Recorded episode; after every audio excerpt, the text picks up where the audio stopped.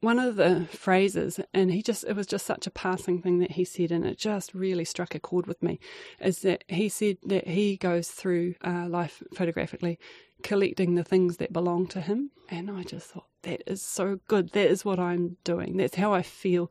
In the portraits and the, the expression, the engagement that we were talking about, that little extra something in a photo, or you're driving and you see a scene and you go, you know, to the mental click in your head, maybe you can stop the car and go back, maybe you, you can't all of those things that you are driven to photograph, for me, it feels like a treasure hunt.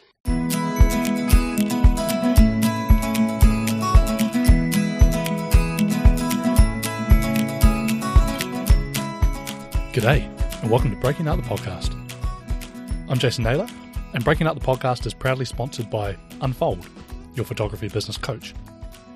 You see, Unfold offers mentoring and coaching photographers we have a number of different services from just portfolio or client delivery reviews through to full one on one, an entire day breakdown of everything you're doing in your business and suggestions on how you can improve it. And we've also got something really, really awesome. We've got a 12 week marketing course.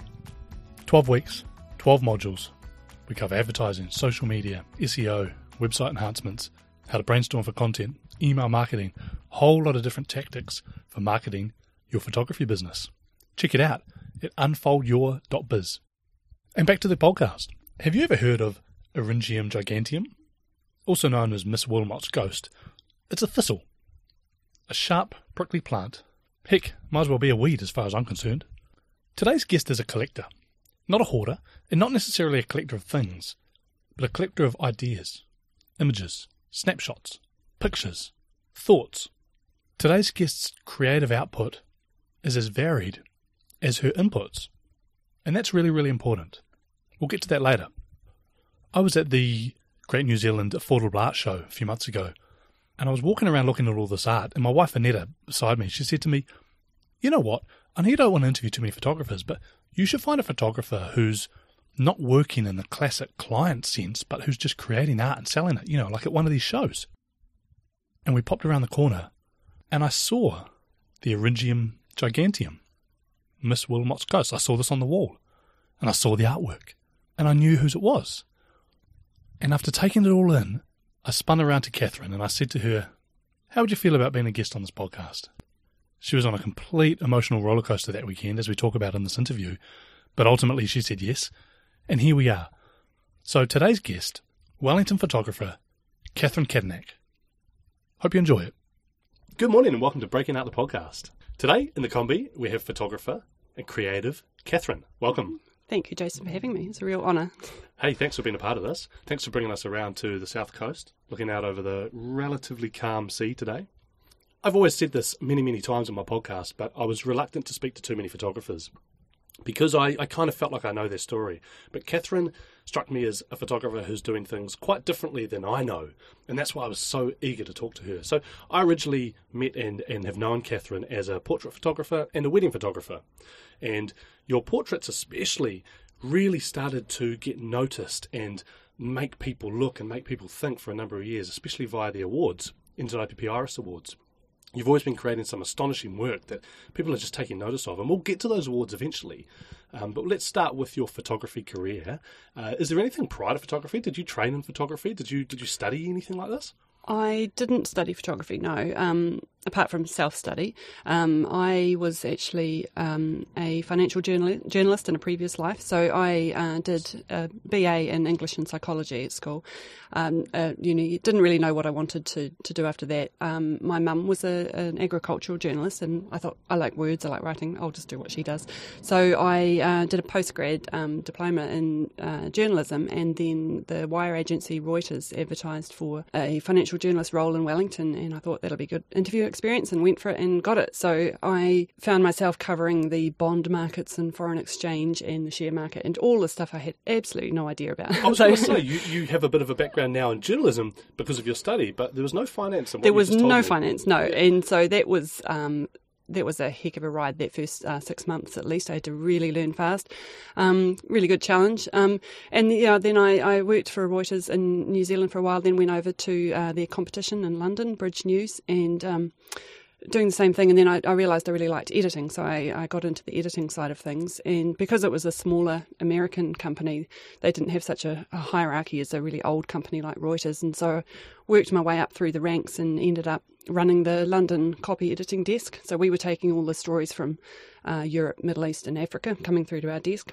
It's really high adrenaline kind of instant stuff. Like these wire agencies are putting out the news immediately to the client to the dealing rooms and then they're all going buy buy sell sell you know so you got to be fast and you've got to get it right. You've got to not be ambiguous. And so i really loved that pressure which is kind of strange. Um, and yeah then we um, it all went a bit pear-shaped. Um, so i had 16 editors under me and you know it was, it was probably the pinnacle of my career and then the parent company went bankrupt and they couldn't find a buyer for the news division. And so, yeah, we all got made redundant. And um, I did do another year at a little property magazine just to get some print experience. But coming back to New Zealand, I sort of felt that anything on offer here in journalism would be a bit of a step down. And I'd kind of, I guess, never loved finance, you know, I Yeah. never, you know, in the first place. So You love the and journalism part of it, I love the journalism And part, the and I, I the environment. I loved the um, distilling uh, words down to make them better, you know, a better story out of them. But what I never had as a journalist was that real hunger for breaking a story. And I think partly it's because I didn't know about finance that I never would think, oh, that person's trying to pull the wool over my eyes here. You know, there's something fishy going on. So I never broke news. And I do think there's um, there's a lot of scope for people like me who are quick and efficient. I had people say, "Look, I'm really happy to interview with you again because you didn't twist my words," you know. and there, there, there's there's a real role in that. But I think if I had had that nose for a good story, I might have had the passion that would have kept me going. Because I'm sure in finance those stories abound. You know, being this, you're talking money, you've you've got the motivation for people to hide stuff. Um, but I'm just not the person to bring that out. So yeah, Wow. So I- then, yeah. That was quite left field. I was not expecting this conversation to go there at all. Yeah. So eventually you did return to New Zealand. So I came back to New Zealand and thought um, we we were um, pregnant with my son Alexander, and I just thought I'm going to go into work part time.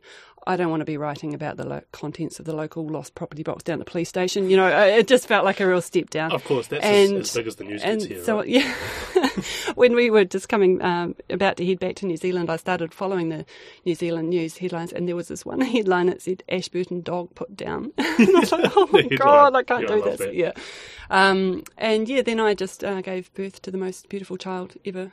You know, in existence, and thought somebody's got to document how gorgeous he is. So I started taking photos. so that's how Oh, that's that all happened. Yeah, and then started photographing my friends' children, and yeah, thought, oh, get a bit of feedback. Actually, I'm quite good at this, and so, and then from Alistair, who's my ever supportive husband, said, you know, if you want to make a go of this, I will support you, and yeah, I'll do this thing. so this is a classic story of um. Oh, I don't. This I don't mean this in any negative way, but of a, of a mum with a camera, right? uh, totally Who- M- M- MWAC, yeah, yeah, right, right. Who actually who, who made it work? Like it went on to work really well for you, and you turned this into a bigger yeah, thing. Yeah, yeah. And I think, you know, initially I was getting all the feedback as you do from family and friends going, wow, these are amazing. And you think, mm, yeah, you don't really know what you're talking about. You know, I, I love that support, Yeah. but I needed to hear from somebody who knew what they're talking about. Um, and I did a six week um, creative eye course That was a local thing or online? Yes, or... yes. No, it was a local thing down at, Massey, Yeah. um, evening course, and just six Great. weeks. Yeah, Jordan um, O'Keefe. And at the end of it, she said, "Right, you're procrastinating. You're good enough. Um, just do it." And so I created a website and I did it. Yeah. So she Basically she was said, very "Hey." instrumental. I'm Catherine, and I'm going to photograph you and, and Mm-hmm. make some money out of this. Yeah, hopefully. Yeah, Yeah. yeah.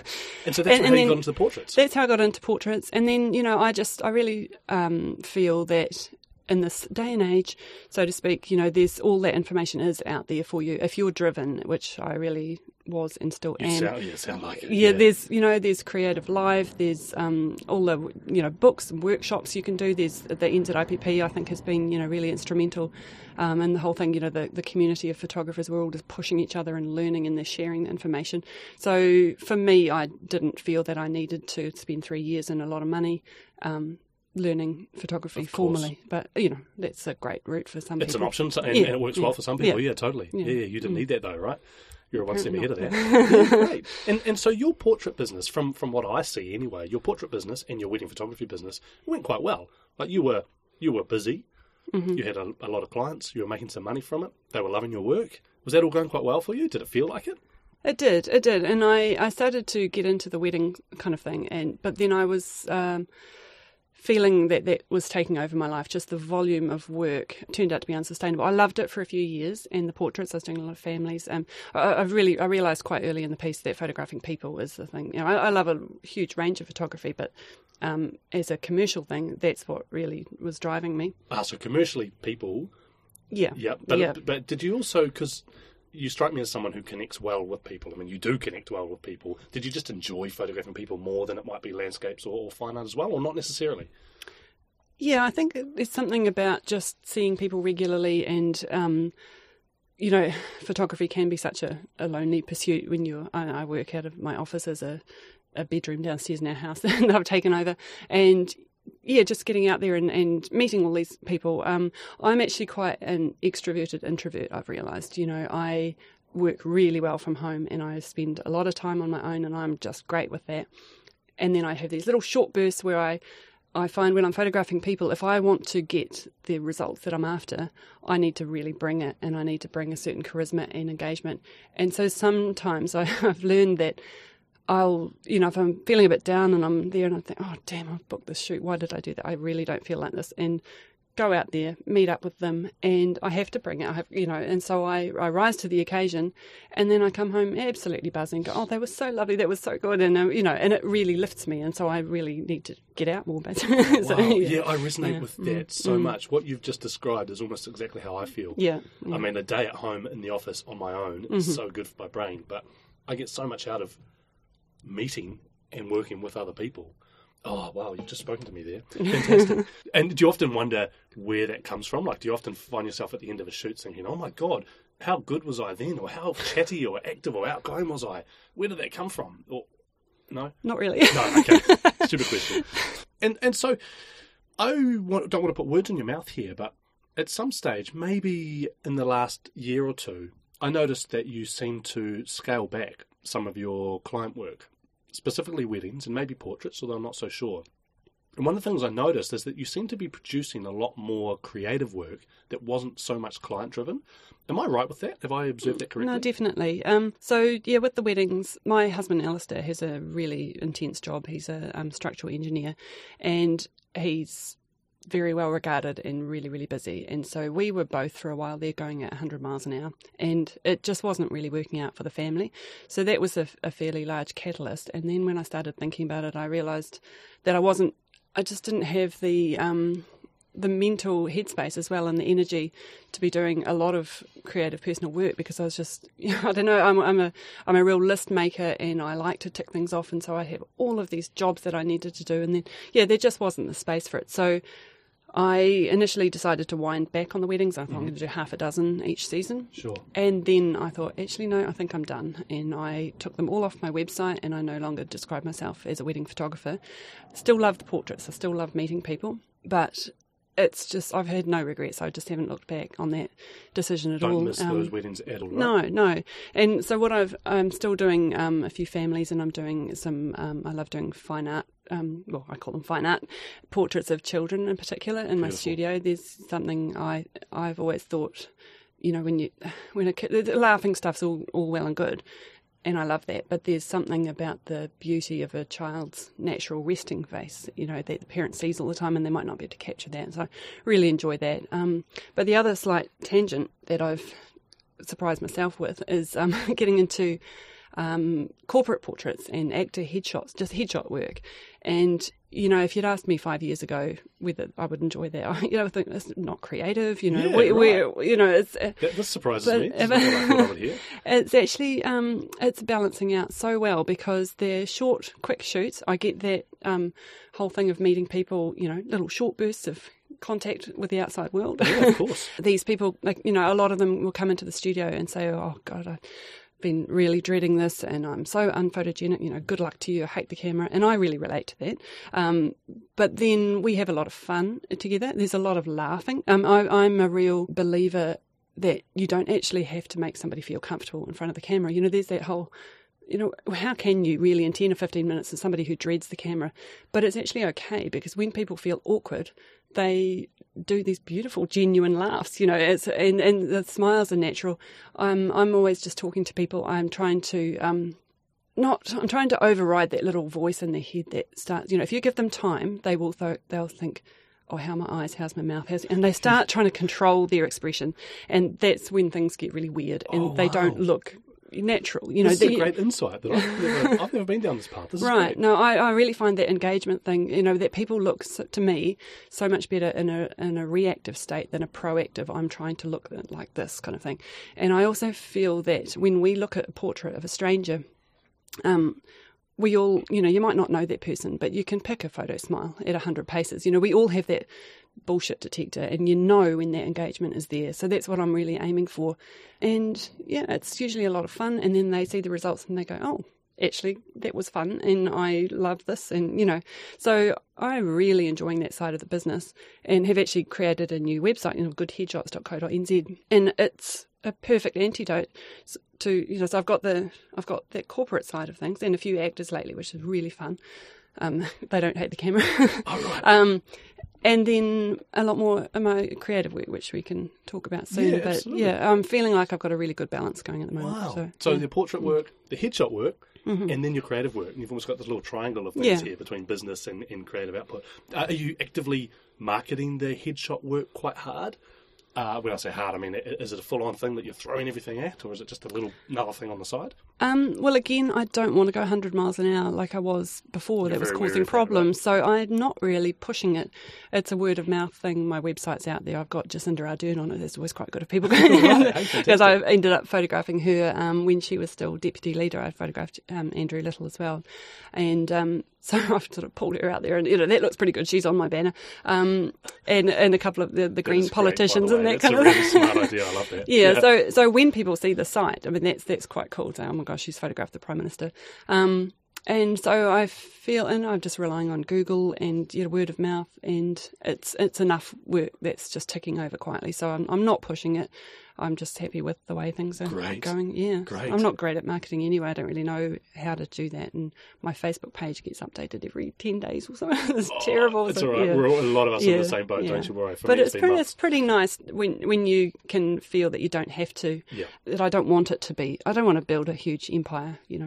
What Yeah. a great place to be, and you. Mm. don't need to as well, right? That's great. So it's great that you've got that awesome support from Alistair. How fantastic Absolutely, is that? yeah. And obviously, Mm. you're supporting him as well and letting him work his ass off at times. um, and then you've got these three things going on: your portraits, your headshots, but it's kind of the same. And then your fine art, creative work. All right. Mm. So this has for me been the, the biggest change in your work and, and you've probably been dabbling or exploring this over the years but recently i've just seen all of this creative work come out of you that is astonishing me and this is what interests me about you is i was walking around the new zealand art show uh, it's artists bringing in work and trying to sell it for sort of hundreds or low thousands not $35000 Yeah, yeah, they have a max on that. yeah, they five, do, right? Five grand. Yeah. Mm. Maximum. No piece of artwork can be more than five grand. And what a great opportunity for creatives to try to sell their work. And here you were with this series of botanicals, this series of images of plants. And I'd never seen this before. You told me about it, but I had no idea, and I was blown away by it. And I sat, I quickly chatted to you at the art show, and you were in such a great mood because you'd sold some pieces, you'd had a good weekend, and it was only halfway through. So you found the headspace. You were saying before you found the headspace to create some more of this work. Where do you go from there? How do you end up creating this work and then exhibiting it and selling it at this art show? And where's this work going next? I guess up until now, my a lot of my creative work has been driven by the Iris Awards that you mentioned before, um, and then I put in a few photos to the art show last year. Um, so you were allowed to put in ten as a, without without having to be there and actually have a wall. You know, you could put in up to ten images, and I put in um, a few of my shots that I'd taken in Brisbane, which I'd quite like to talk about later. That's actually, right, but yeah. yeah. and just a little bit of my stuff that I've been playing around with from the art show and the, uh, from the um, Iris Awards, and managed to sell nine of them, which Wow. was a real surprise. Nine out Um, of ten sold. Nine out of ten. It actually was quite embarrassing because um, a friend had gone down there and she said, "I think you've sold out. I can't find anything of yours." And I did this Facebook post saying, "Oh, I'm a sellout," and then we found one of mine later. So it had- it had just been moved. so, but yeah, nine out of Pretty ten. close, and I yeah. thought, oh, okay, so that that kind of planted a bit of a seed. I see. Yeah, and then How I, did you feel getting those ready and, and entering them in the in the art show. I mean, were you pretty blooming nervous about the whole thing? I or were you wasn't just- that year, no, Okay. because I had kind of done a bit of that work, and it wasn't a huge outlay. You know, ten. Um, they, some of them were quite big; they were like a meter by a meter. But this year, I really was because I, I thought, gosh, okay, that went better than I thought. I could maybe really have a crack at this. So this year, I booked the full four panel wall. It was Which, huge. yeah, Yeah. So. That's like eleven hundred dollars just for the wall. Um, just to have the space before you just to have the space, and then you pay like sixty dollars for a plinth and hundred dollars for your assistant, and if you need one, um, I, my, my kids helped me out. you haven't printed and matted any, mounted any I haven't yet, done have you? no, and then they're going to take twenty five percent as well if you Yep. do sell, and yeah, then you've got the printing, framing, all of that. So how are you deciding? Where are you at now in terms of what's going to go on this wall? Right? You had those well, okay, so year. then, I, so yes, then I thought I'd, I'd like to do something a bit different, and um, I ended up thinking of flowers because it sounds so cliched, but you know they're pretty easy to live with on somebody's wall. You know, I love my portraits, but you don't really want a portrait generally of another person, a stranger on your wall of your house. So, so I thought um, there's something obviously very accessible about flowers that I can shoot them anywhere. Um, readily available material and I don't you know I've I appreciate landscape photography and stuff I really do but I've never been a landscape photographer that's another thing that I think people can live with well on their walls and abstract um, photos too where um, I think people can bring their own in- interpretation to it. You know, for me, I've never been really into real literal detailed photos. So, so that kind of thing, I personally think I could live with on my wall. So, I, know, I went down to a florist and. Um, I mean, obviously you can pick a bit out of the garden, but I thought, you know, I'll see what they've got. And I was just completely overwhelmed. Actually, there was just too much choice, and a lot of it I was looking at, and I and I couldn't see the potential to do anything a bit different with it. You know, that it was going to look a bit of cliched um, flower photos. And then they had these dried thistles called Eryngium giganteum. I found out later.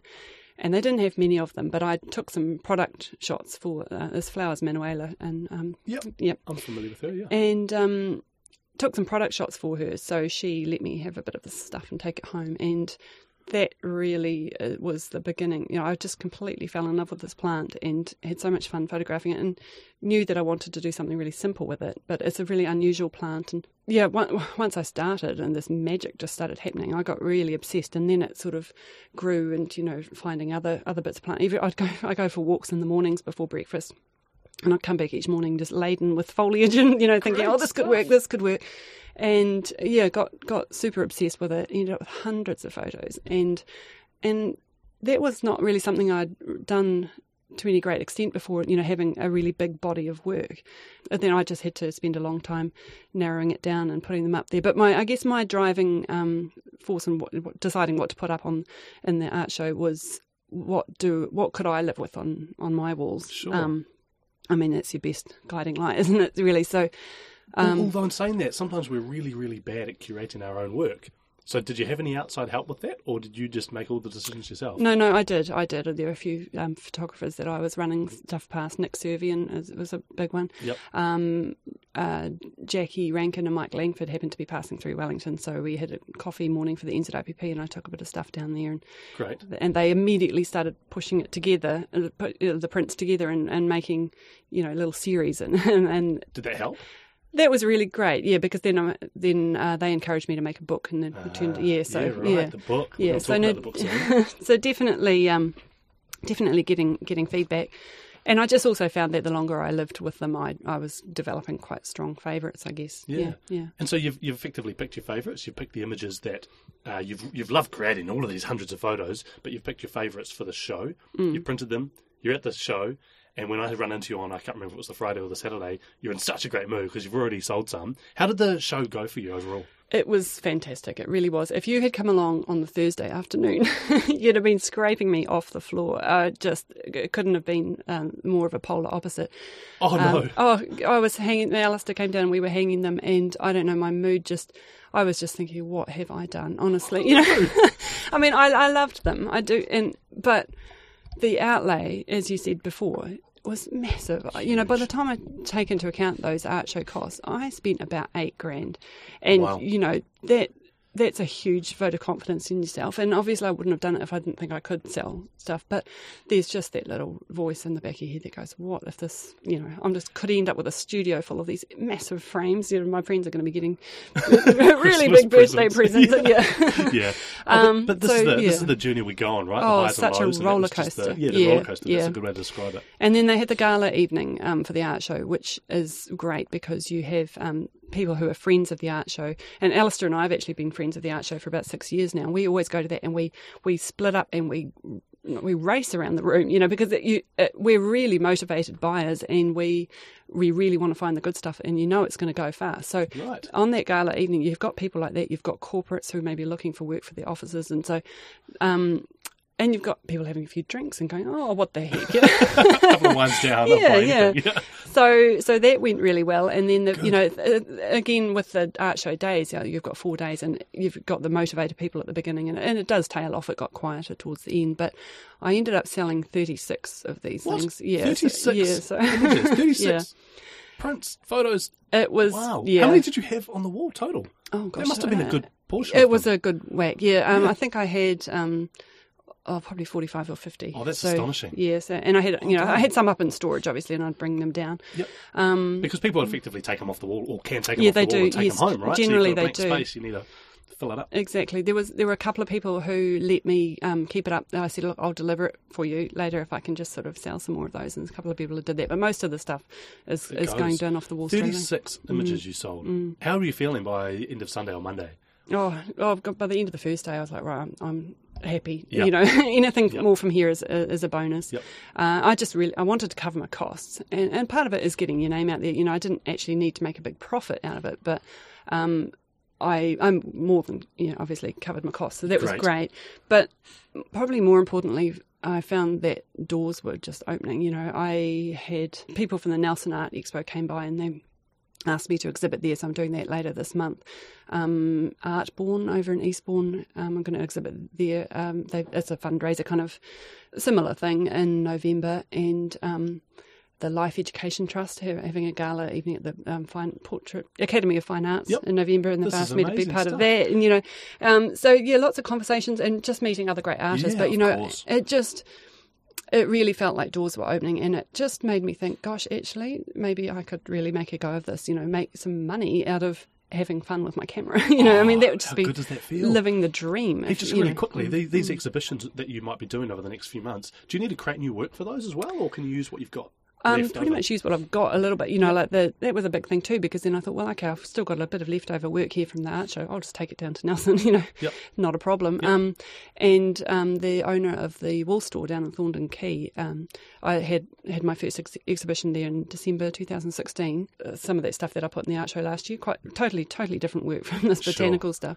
And um, they said to me that they had a bit of a, a gap to fill, and could I you know, fill it. So quickly whip together an exhibition from art show leftovers, and that's up at the moment. Um, and then we'll go straight down to Nelson. So yeah, So that's your yeah. work on display. People are seeing it. Mm-hmm. You're making connections, and you might even sell something off the wall there. You may or may not, but it's a Yeah, bonus you know, I've sold a few off You the have? wall, but Great. not the sales for that haven't been huge. Yep, but you know, sure. that's more people coming to the to the cafe next door. Then it's not that motivated buyer thing. Sure. So yeah, Yeah, it's it's not been bad, but it, um, not great either. So, Yeah, yeah, yeah. But uh, essentially, you, you, the outlay was had already you'd already paid the outlay, right? You'd already Exactly, done most of the hard work. exactly, so- and they, they were just going to be sitting in my studio waiting Yeah. for Nelson anyway. So no, Yeah, it's how brilliant. great. Yeah, Hey, so one of the things we've mentioned a number of times in this conversation is the NZIPP, New Zealand Institute of Professional Photography.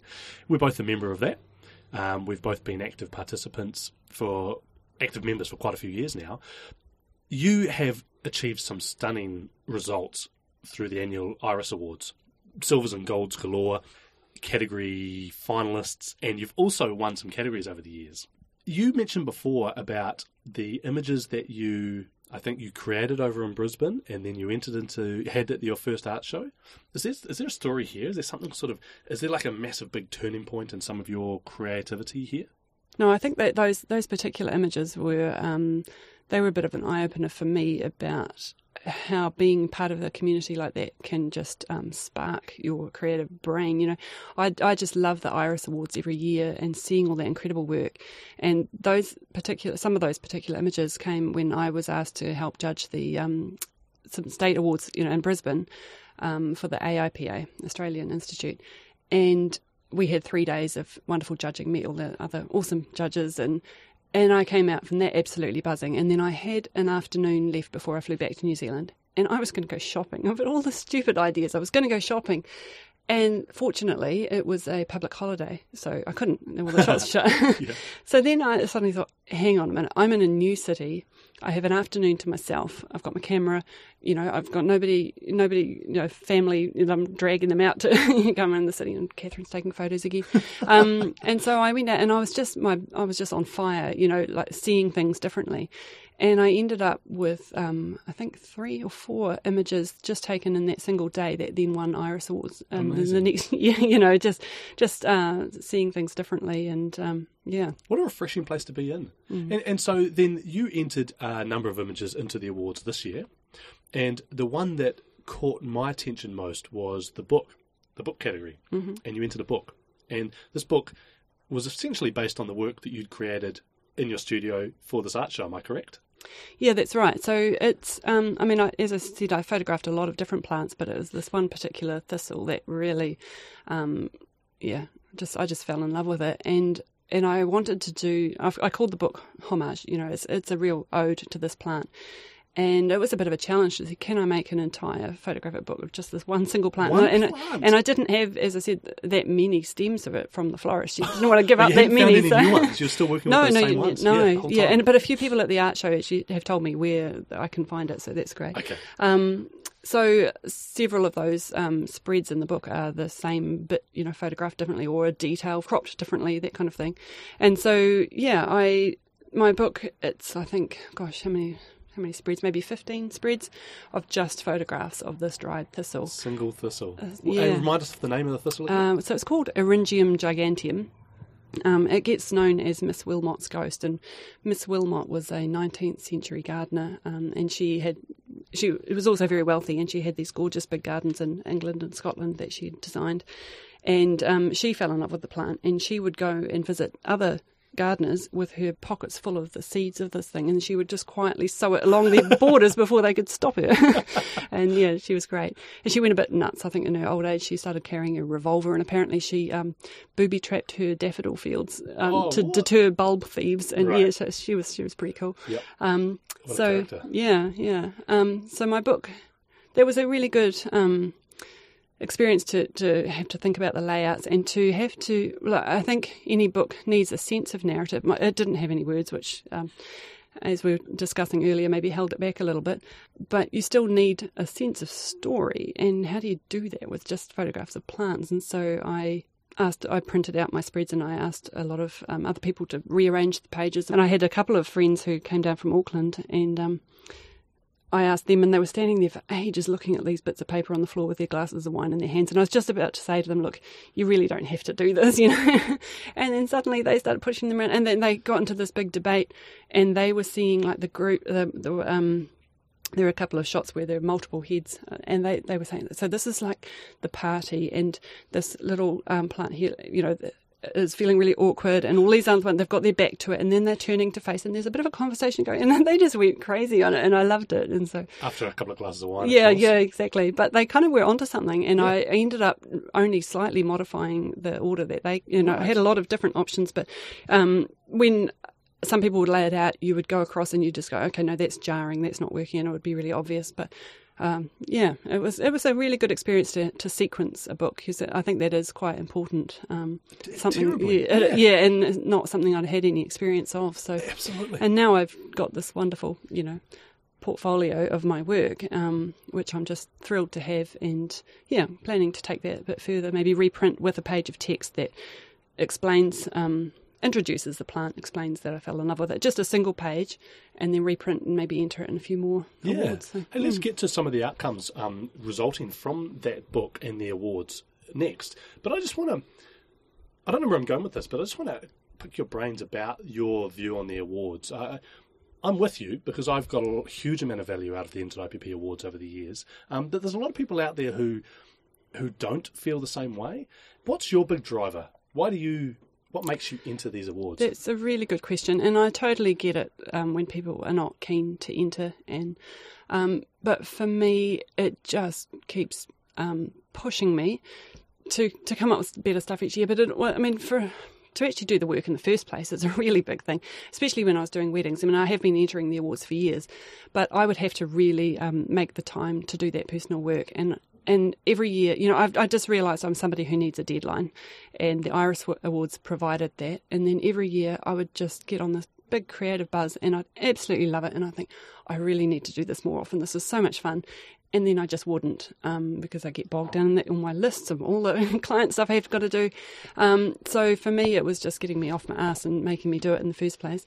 Um, and now that I have more time and that's starting to happen more naturally, I think it's just um, it makes me every year I'm trying to think, oh, what can I do that's different? It's, um, it's a learning curve. It's a problem solving thing. You know, I'll get some idea in my head and come up with all these challenges and how the heck can, can I achieve that? So a lot of those shots, I mean, some of them are, some of them aren't. They're just really quite simple, uh, quick, you know, that just happens.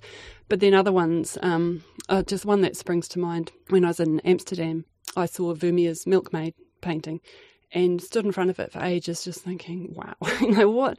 I was just quite blown away. And I, I was thinking to myself, what is it that is making this so magic? You know, it's not the subject matter for me. Is it the light? Is it the composition? Is it the, the way the colours work together? You know, there's there's just magic happening here, and I'm trying to put my finger on. You know, it's the way with a lot of masterpieces. Like, what what is this extra little thing?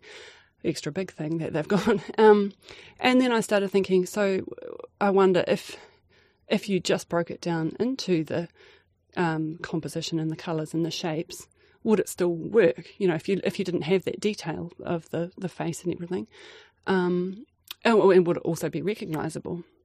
I don't know. Some little weird thing in my brain made me think of. Um, we had a, a, house fire in 2011 in our old house, oh, no. and when they were um, cleaning my studio, there was lots of smoke damage and stuff.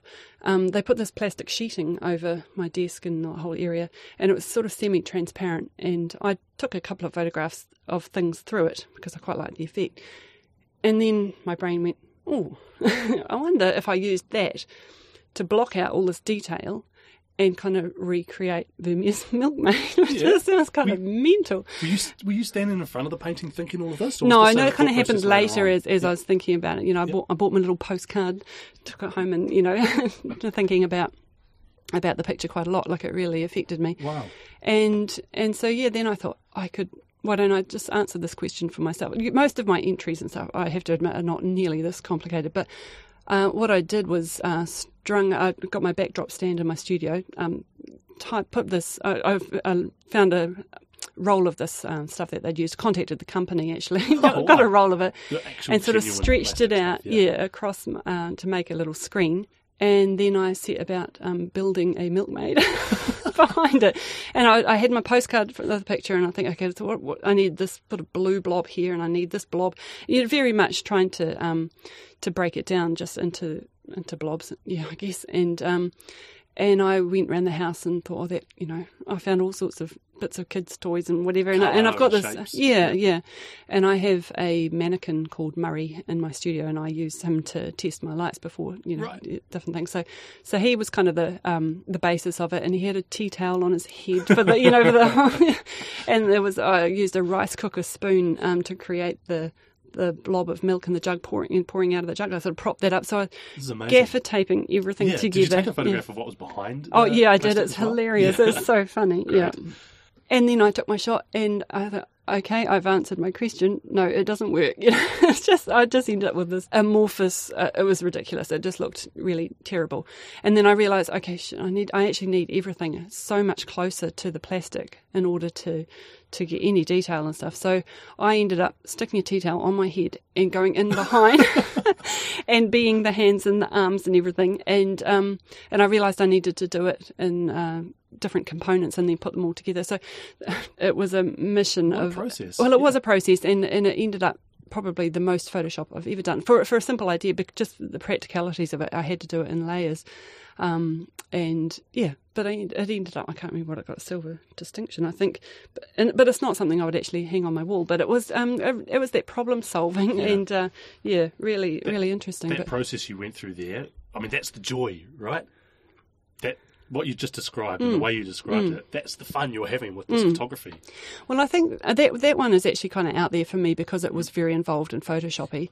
Um, oh, that yeah, um, but generally it's the opposite actually in my work. Um, a lot of it is really simple, and the joy for me is often in taking really everyday stuff and um, making it beautiful, making something awesome out of it. And I have to say, actually, just thinking about it, I I reckon I loved a lot of that in weddings as well. You know that sometimes you you're working in these really suboptimal conditions, and your bride and groom want gorgeous photos, and you've got to make that happen.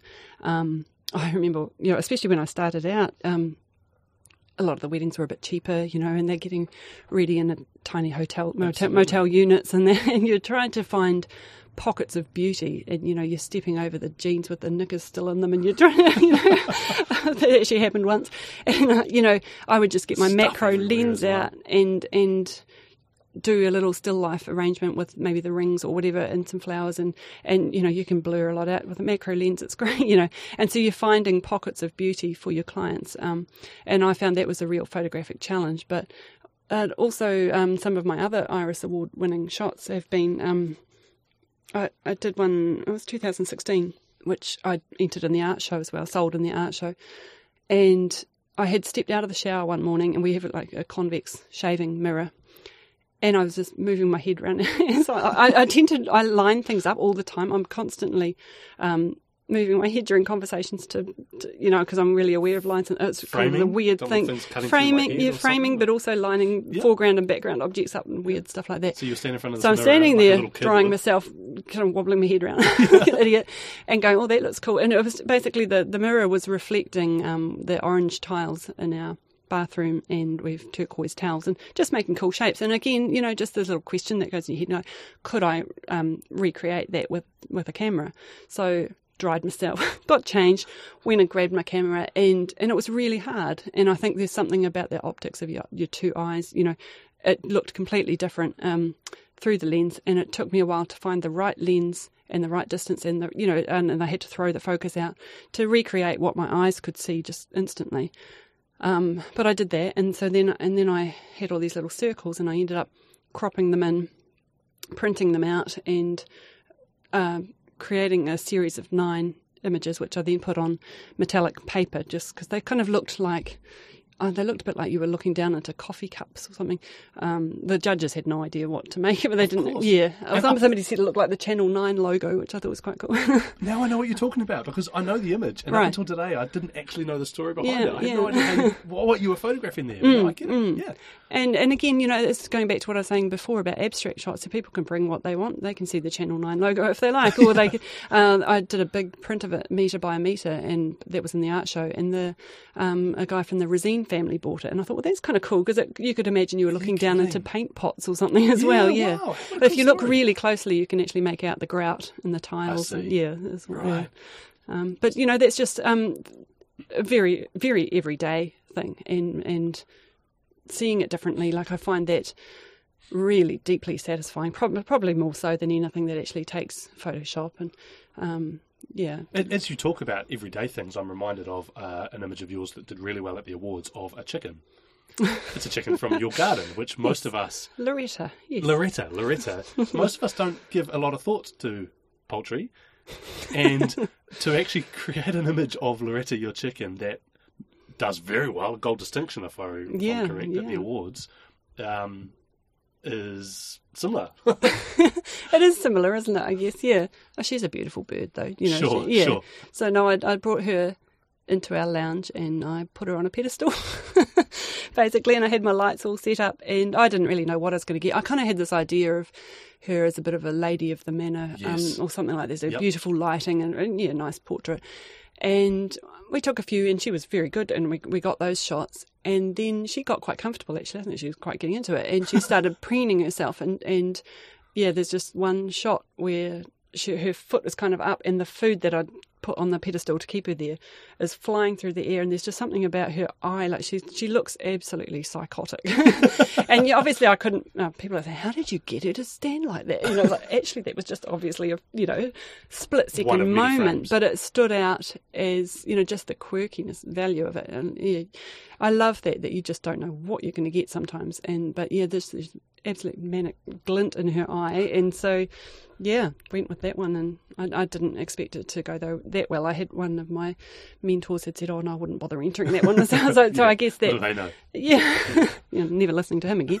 Um, but yeah, it did drop my expectations a bit, so that was a real shock. That, Yeah. that was quite exciting. You've said this before, and we've seen this in your work for years. But the the the, the connection you get from your subjects, and just the realness, the rawness, the the honesty that comes through is evident in all your work, from children to obviously your headshots to poultry to your chickens. Mm. You get something out of people that not a lot of photographers can get.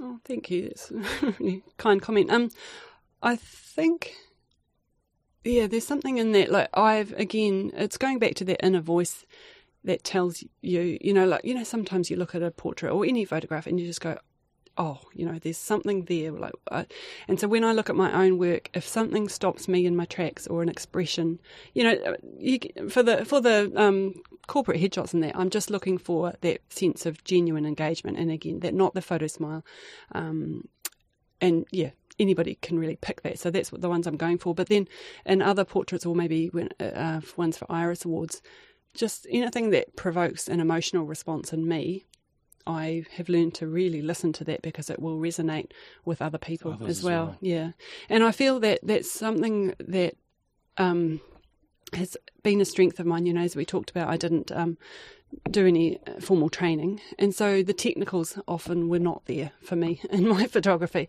But I always did have a really strong opinion of what was working for me and what wasn't.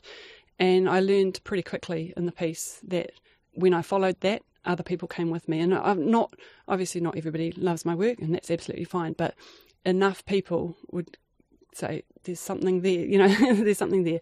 And um, I don't know if you can actually teach that. You know, you can learn the technical stuff, but I've always Yep. felt so fortunate to have had that, that inner voice guiding me, helping me find my path.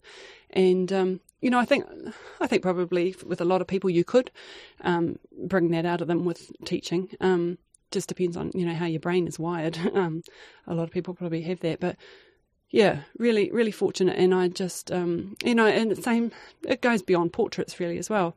Other shots too. If I, when I look at them, and there's just something that makes you think I'm onto something here. Yeah, I just, uh, yeah, I listened to that, and it's working for me. keep doing it because it is working really well for you. Um, what what are you getting out of these awards then? What are they doing for you? And uh, we know what I, we know what you're being forced to do to get ready for these awards, but what are they doing for you? And what are they doing for let's say business as well? I know what you get out of it from a creative point of view. So what you put into it is a, is what you get out of it, if that makes any sense. But is there anything else that comes out of it no, as a result no, of definitely, because I, I feel that um, I it boosts my confidence. I, I can look at this um, body of work that I've created. Sometimes I would uh, doubt myself and think, "Gosh, you know, maybe I can't do that again." I think um, with each with each success that I have, I have had a tendency in the past to think, "Okay, that was great." Um, do I actually have anything left in me? Could I could I repeat that? You know, and it wasn't necessarily that I thought it was a fluke. Um, I can see uh, that I did good work, and that's great. But there was just this question in my mind of um, whether there was anything more. You know, it's a bit like you, you've grown this big tree, and then you've felled it, and now what? You know, you, a bit of time, you, you grow another one, and it might be quite a different tree, and that's pretty cool.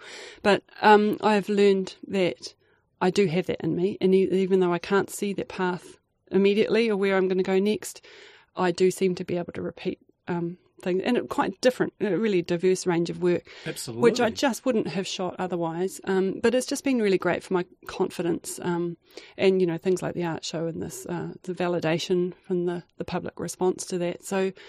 Um, yeah, I guess I'm not sure in terms of my business that my awards have particularly individually led to in- increased business. But there's something, you know, you've got my little digital signature on my emails, you know, that there's irregular achievements. So Yeah. I think those, even if people haven't seen the awards, um, there's a level of confidence that they give to people that you know what you're doing. Yeah. Uh, and to know- me, that I yeah. A little ego boost for you. I, I think you're underplaying it a little bit because I think maybe there are some opportunities that have come out of these awards. Um, and just to let's bring your botanical work and your award work back together again here Well, and no, talk that's about true. that book Mm, mhm. because there's that book that you produced, Homage. Mm-hmm. Um, you were telling me before you've had a couple of really amazing opportunities that have sprung out of that book.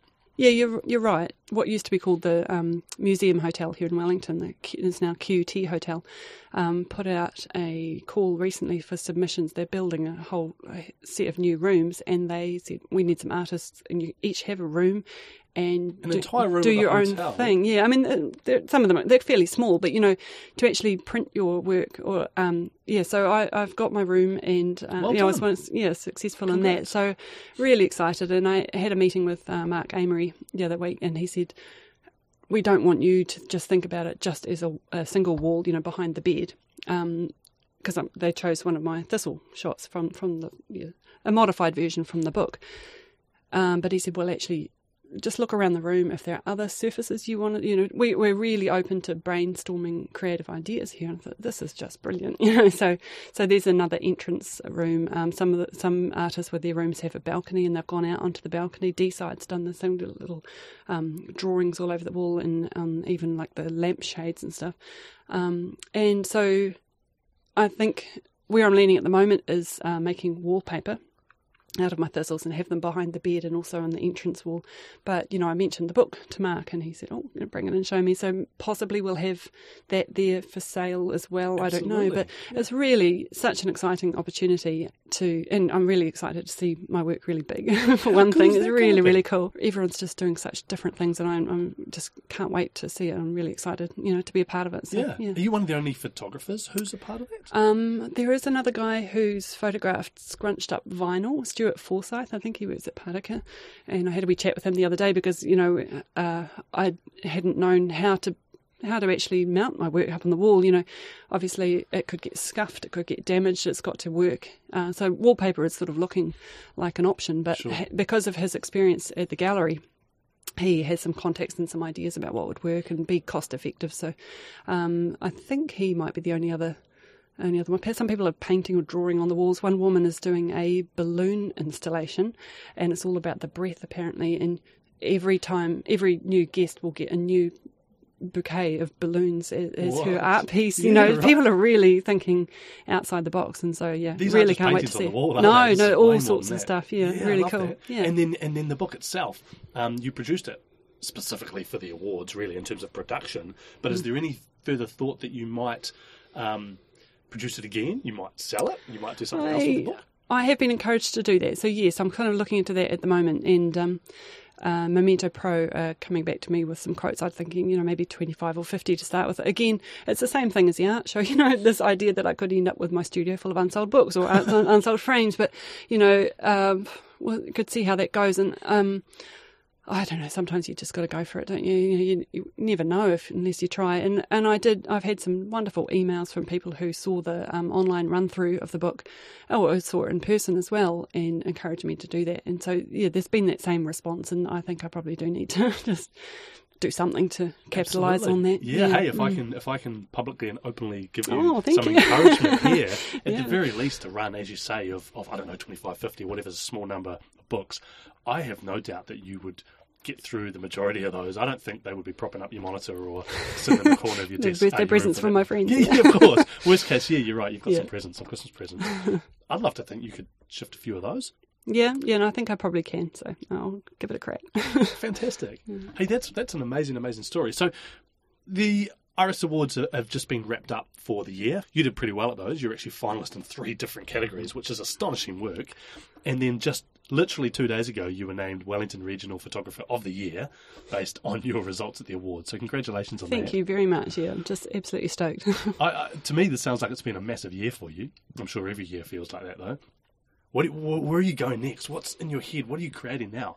Oh, good question. Yeah, I've got so many different ideas. Um, I, I want to go further with the botanical thing. Um, I have this. Um, I use this app called Workflowy. Um, I should do a little plug for them. Workflowy.com is that, yeah. Um, I'm a real list maker, and I used to use this one that just was called To Do, and, and I'd, I'd end up writing things on there just in order to cross Just them off. Cross them off. I did the same. I'm one of those people, Yeah, yeah. yeah. Um, but this Workflowy one, um, you can uh, have your to do thing, and you can have all sorts of stacked lists within lists. So I have um, a whole section for, of inspiration. If photographers to look up ideas I want to try anything when I'm out walking and I just go oh that could work. I chuck it all in there. And so and I also sort of collate um, pictures on my I screenshot stuff all the time on my desktop and just um, looking through magazines and I've just uh, other people's work often just there's this little seed you kind of go oh, oh I could do that. Um, so uh, the botanical stuff is one thing. Um, I love photographing elderly people particularly in their homes and sort of respecting them. And I mean, they've obviously just got gorgeous faces anyway, but um, I wondered about doing a series. Um, somebody suggested 90 Not Out is a title, which I quite liked. So, uh, I feel a bit uh, nervous saying all these things. No, this is going to be really good. I'm going to have to make some stuff happen. But um, yeah, that was one of one of the things. Um, I, I want to do a few more of the you know the fine art portraits of kids. I've got some ideas of. Uh, loosely based on my uh, previous art show work, just sort of shaking the camera in spot. Like uh, some of the ones I went down to Wellington railway station and I did. I think it was I don't remember how many two second exposure or something. And I was jiggling the camera up and down. Um, again, it's a familiar sort of place, and you can get you can abstract it, but then people can still sort of see and still Just enough enough. And so, um, I'd love to do some more of those around Wellington. I've got some more ideas. Yeah, Great. I'd love to do some documentary photography. I feel like I really, really appreciate, um, you know, that when people achieve those beautiful layered shots and layered story. And I love the unrepeatability of those, you know, that nobody can ever get that shot again. And I would really um, love to get better at doing that. So, yeah, I've got a, I've bought my little Fuji cameras now, my mirrorless ones that actually fit in my handbag. So there's no Take everywhere. excuse. Yeah. Yeah, yeah, yeah. You've got it here today. I see. Um, is the, your workflowy list is it quite long and out of control? Is there totally. so much stuff on there? Totally, yeah. Um, my entire life is in there now, and um, um, no, it's it's really good because you know if you if you're sort of flagging a little bit and you think what what next, you know, as I said before, sometimes I I think okay, I, can I repeat that success and. And then I just need to look through my book or look through my thing. Oh yeah, that's right. I was Something going sparks. Yeah, just And just on the spark. But I also think I've got a friend um, who's living in Australia and she's an artist, and she said to me years ago that it's always really good to have several projects on the go at once because things you you lose your momentum on things. Does that sit well with you, or you're a one at a one project at a time kind of person? Um, well, I think with photography, I can sort of I'm I'm gathering together groups of work. So while my focus is largely on one thing, I have a few other types of shots in. So um, I can switch across. Yeah, no, it, it, it does sit well with me, and I, I think you know part of what she's saying is that then it's no big deal when something isn't going as you want to because you just switch your Jump energies across and then let it heal and come back. You Right. know, yeah. Yeah, so like that that. works really well. Fantastic. Mm. Is there anything else that we haven't covered? Anything else you want to slip in here? Any other little bits of advice or thoughts that are going through your head? Anything on your Um, list there? my tiny wheel. I haven't even looked at this. It's obviously a good interview. I wrote down some ideas, but um, you've taken it off in all sorts of good ways. And um, oh, just there was a comment uh, recently. Um, this guy, I don't know quite how to pronounce his name, Teju Teju Cole, and he was in Wellington um, as part of a festival. He's a novelist and um, a photographer, and he writes um, on photography. He's written novels, but he's he writes on photography for the New York Times magazine and um, he gave a brilliant talk. He's really articulate and is wo- wonderful. But one of the phrases, and he just, it was just such a passing thing that he said, and it just really struck a chord with me, is that he said that he goes through uh, life photographically collecting the things that belong to him. And I just thought, that is so good. That is what I'm doing. That's how I feel in the portraits and the the expression, the engagement that we were talking about, that little extra something in a photo um, in life. You know, when you're walking around and you, or you're driving and you see a scene and you go, you know, to the mental click in your head. Maybe you stop the car and go back. Maybe you, you can't. all of those things that you are driven to photograph, for me, it feels like a treasure hunt, really, you know, and you are you're collecting all these little treasures, and yeah, um, I just wanted to to mention that because I. It, it really, as I say, resonated with me, and I thought that is what I'm doing. That's my whole.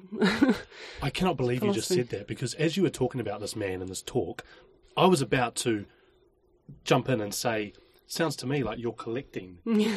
Yeah. Because everything you're doing, whether it be from watching the talk and listening to what they're saying, whether it be collecting snippets, Ideas for my lists, workflow ideas. list. Yeah, Yeah, right. yeah. You you are, and you just used exactly that word. I, I- Mm.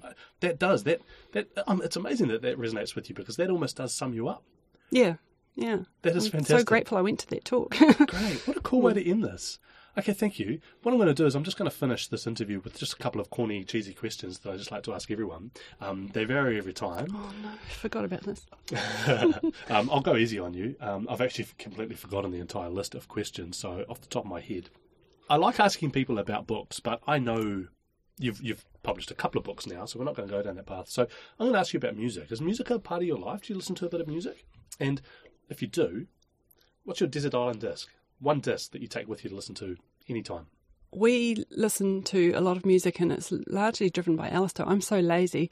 Um, he music is hugely important to him. He he cannot not have a soundtrack. Um, when he can't sleep at night, he's got this beautiful ambient music that he, he puts on. Um, a lot of electronic ambient. Um, I I do have uh, a few of my own ones. I've been really getting into the Veils recently. Um, love that we went to see them and I didn't know anything about them and it's just blown away. And I was thinking, I want to photograph this guy. Um, trying to think of his name, Finn Andrews, I think. And he's gonna make that so happen? charismatic. Uh, yeah, yeah, I should get in touch.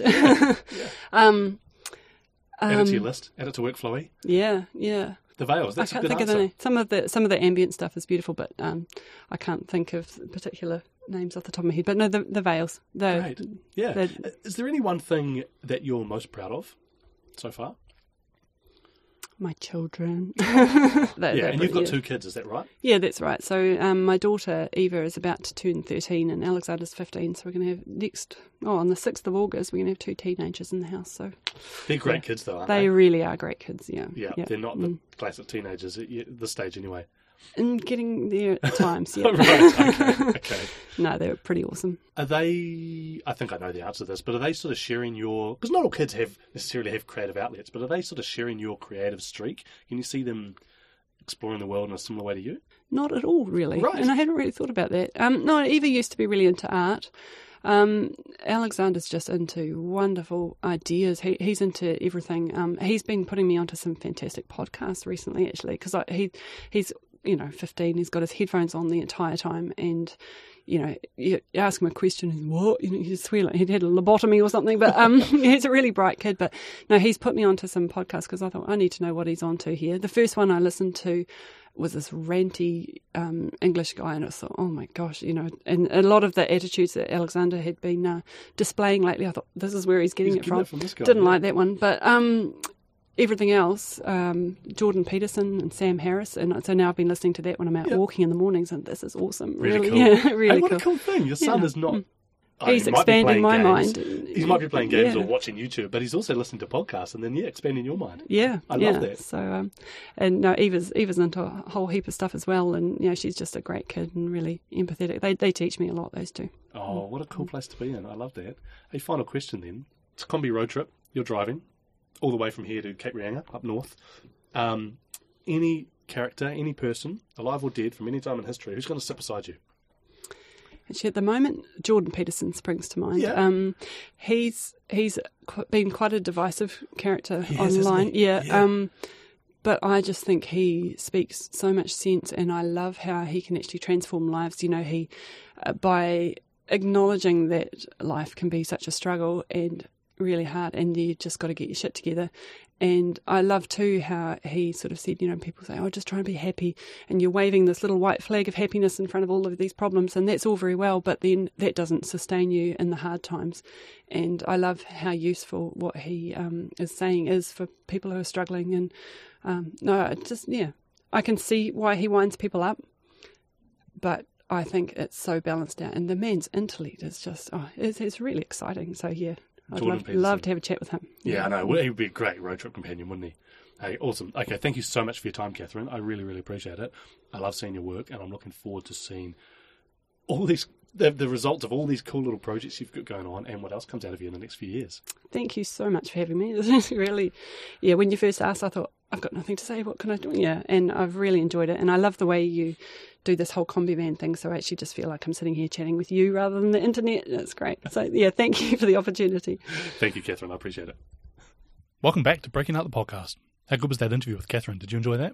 There's a really funny little part that I had to remove out of the interview because she asked me to. So you'll be happy to know, Catherine, that that bit was cut from the interview. I really wanted to leave it in there. It was a good little laugh at the end. We'll just leave that between us and your son, eh? I just love so many things about the way that Catherine is approaching her art. I love how Catherine talked me through her process. You can just feel her love for the creative process when you listen to her. Did you hear the way that she talked about her affection for the Milkmaid, um, Vermeer's painting, and how she went into so much elaborate detail about how she then tried to create this image that she had in her mind? The way that she talked about the, the mirror in her bathroom and how that helped her create those images. There's just, I don't want to overuse this word passion, but the way that she talks about the creative process is almost unlike anyone I've ever heard before. She's clearly so involved, so passionate about about this creative output that she's got. And those awards, they, they clearly help her with that, right? They push her to come up with new work every year. It's like that kick up the arse or that little nudge in the shoulder, right? It's a deadline. It's an impetus. It's motivation. Whatever it is, it just helps you get off your ass. So many of us need that, and, and awards for all the good and bad things about them, for her, that's what they give her. I concur. I agree with that. And yet, the results that she's gotten out of them have given her amazing confidence to go on to other things. How great is that? Do you remember when Catherine was talking about trying to decide what to create and what to sell at the art show? She just asked herself this really simple question What could I live with on my walls? As she said herself, it's the best guiding light. Sometimes I think we think too much about what other people want. We think too much about pleasing other people. We think too much about what they might want on their walls or what's going to sell. Why don't you just solve the problem for yourself? Why don't you just go and create something that you would like to see? Go and create the art that you want to see in the world. That's what Catherine has done. And look at what's come out of it. What an enviable position to be in. She listens to her own voice, right? And she knows she's onto something and she just trusts it. But she doesn't shy away from help. How many times did she mention getting outside advice? How many times did she mention the word mentors or having other people help her? Pretty much with every project, every piece of work, everything she submitted into the awards, the work that she was hanging at the exhibition, the work she's going to do for the hotel room, etc., etc. All of that. She's never done it alone. She's always sought advice, assistance, help, or a mentor or a coach. And obviously, that final part that almost missed the interview, where she talks about listening to the gentleman and him talking about collecting things and that resonating with her. And through this whole interview, when I've been talking and listening to her, I'd thought to myself, she's collecting a lot of things. Her outputs are varied. They're so varied. You need to go and have a look at her work and understand how many different types, styles, genres, uh, whatever you want to call it, just how varied her outputs are. And they're varied because her inputs are varied. Because she's not spending all day just looking at other wedding photographers. She's not spending all day looking at the classical paintings. She's not spending all day with one or very, very limited inputs. She's amazingly varied in the things that she looks at and lets into her life. And that encourages her outputs to be wide and varied. And that's a really, really important takeaway from this today. Open your mind to more varied inputs and watch your creativity flourish. So that's my interview with Catherine Cattanach. I really, really hope you enjoyed it. There'll be links on my blog post, breakingout.net forward slash 17, where you can look at some of her work, where I link to her book, I link to the QT hotel room, I link to any bits and pieces I can just to help you, just to help show you her work. Go on there, check it out. Breakingout.net forward slash 17. And hey, as always, let me know what you think. Let me know how you enjoyed this interview. Jump on iTunes and give me a review. I'd appreciate that as well. Thanks. See you next week.